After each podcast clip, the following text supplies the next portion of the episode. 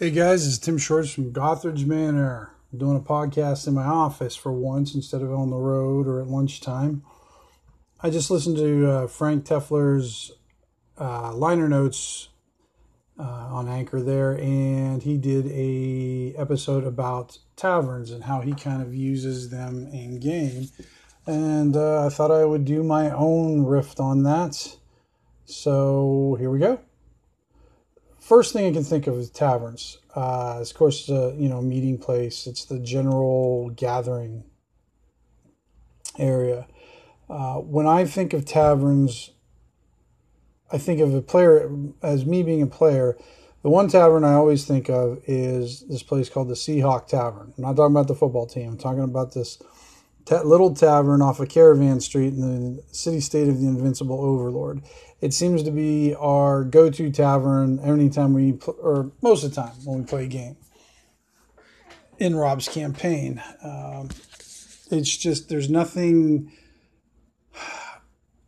There's nothing really unique about it other than it's been burned down like a half a dozen uh, and we just seem to that seems to be our place. We just go back there because we know it, and it's just a familiar place. Uh, and I that, that's the only one I can think of where where it's we go back to all the time. But as a GM, when I'm using um, taverns I mean, it's your pretty much your, I guess, your information gathering center, your your gathering place. Period. This is where you generally find your compatriots. You find henchmen and hirelings hanging out there. You get rumors there. You get into fights there. You uh, get hired on yourself you know, you, there's just so much to do in a tavern compared to like going to a shop or something like that. One, you don't usually hang out in a shop unless you know the guy, and you go shopping there. And generally, you might pick up a few bits of information, but not too much. I mean, the tavern's the be all end in like a in a fantasy game in a lot of ways.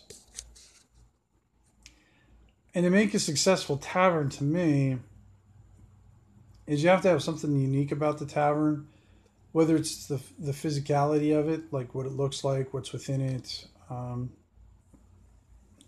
in my one adventure that I wrote uh, for Red Bear Tavern, it's the end of my starter adventures there. It was a soul what I you know what I kind of wrote it up to as a soldiers an old soldiers tavern, and a lot of the folks in uh, that were in there their names were etched on the walls and on the beams and in the chairs and in the tables. So it sort of became like sacred territory. Uh, so uh, people who you know had passed, they they kind of did this whole um, kind of ceremony for for that there. So it sort of became unique in that way. Did you have to be a soldier to be included? Absolutely not. Uh, but uh, let's see here. And then it was called Red Bear Tavern. And then, like there, once a week, Buzzard, the guy who runs it, has a story night. Soldiers and visitors are encouraged to tell their latest tale. Stories don't need to be true, just not boring. Storyteller receives the loudest cheer as the winner and has the honor of using the tall tailed tankard for one night.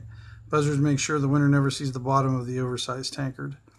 So just fun stuff like that. Uh, just little things that they can um, get in there. The other thing I have kind of laced in the under, you know, a different layer to it is the Thieves Guilds operates in there, and there's actually like a secret, uh, secret stairways or into the sewers. Of course, you got to always have sewers somewhere in there um, that they can get into and everything. Uh, I think it's kind of fun uh, to do that because there's there's clues that that's happening, but some people just say like the one room's haunted. There's like two rooms. I, I name the rooms after different things. There's a spider room, dagger room, spear room, sword, mace, shield, axe, and helm rooms, and basically those things are like mounted on the wall. So there's a mace on the mace storeroom shield. You get the idea anyways, the shield, the, the basically the the sewer, the secret sewer stairs leads up into the axe room, which is always rented out by this halfling guy. Um, let's see, where's his at? Uh, by Bertram Blackbutter. I think you've heard him before, but uh, basically goes up there, so the connections are made and deals are done through there. But the stairwell is also next to the shield room, so people who stay in the shield room always hear these mysterious noises at night, and sometimes like their cloak will fall off the wall because maybe somebody coming up the stairs kind of stumbled and bumped the wall and it falls off. So there's kind of this rumor that their the, shield room is kind of haunted. So stories have sprouted up about that. So uh, it's kind of fun. And then like the dagger room is basically used. It's it's the only room that's connected to actually the the bar area. And within there, uh, you just basically throw the ones who are just completely intoxicated. Um, and usually it's to the, a soldier or something. So I've used this one a couple times. I'll probably be using it in my game in this coming game that I or this game that I'm running now um, down the line. Keep that. That's just one example. I think another. It's so so developing those elements because you're going to have it's each bar or tavern is going to develop its own little folklore around it, its own little history. Um, then the people are going to partake in it, and every every you know kind of local is going to think it's unique, even though you know travelers know that you know it's not all that unique. They've they've done it hurt before or something like that. But the other the other thing for a tavern is the the the people within it. Uh, sometimes taverns, just because they have a different person running it, or or there's um, something about the people who are inside the bar that that uh, do it. So you, have got these different elements that you can pull in, and like I said, the last one because you know just be location. Uh, it's just the only sometimes the only game in town. It's you know you know. Not all places have ten bars to pick from. Sometimes there's only you know maybe one in there, and so that's that's the one you go to. But it doesn't mean it still has to be boring a GM should do what they can do to make it at least a little bit interesting, a little bit more than just, you know, two silvers for a beer or an ale and three coppers, you know, coppers for for a beer and whatnot. Just a price list. You, you want a little bit more than a price, especially if it's something someone the players are probably going to return to. If it's just a one shut up, one off thing, no big deal. My suggestion to folks who don't really need a tavern in their villages is just make an alewife, and she just sort of has like an ale stand or something that kind of goes, and then you don't have to do the whole full um, tavern. It's just like a you could have it anywhere, and the alewife just serves her ale for the day or two or whatever, and and there you go. Then you don't have to worry about building an entire tavern um, because uh, it's it's. I mean.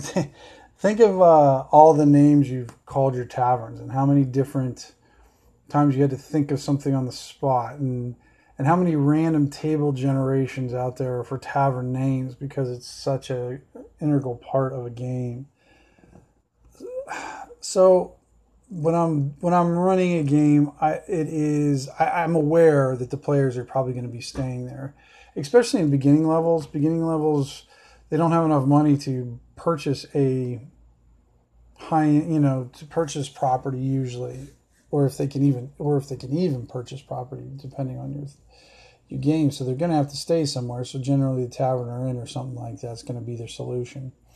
So I know that the players are going to go there. So I try to put a little attention and detail in those, especially for a place like in Houndshead. I have the Angry Priest, and the Angry Priest is led by this kind of tallish, very um, confident, sexually confident woman called Viviana. And basically, she has no qualms with taking in pretty people and uh, giving them favors and and uh, until she's tired of them, and then she moves on to the, her next conquest. She's a very aggressive. So, but the also thing it is a, it's a place where hirelings can be found is there a lot in there? Not not really, not right at this point. Because the way my timeline is going to work is is probably um, a little farther down the line when Hound's Head starts growing, because there is a progression, a, a timeline progression in my head where things move along despite what the players are doing for the most part. You know, things will change, get built, be destroyed. Uh, more people will come in because there's more money. More money means more people. Uh, prices get higher. So it'll be interesting how that'll work out.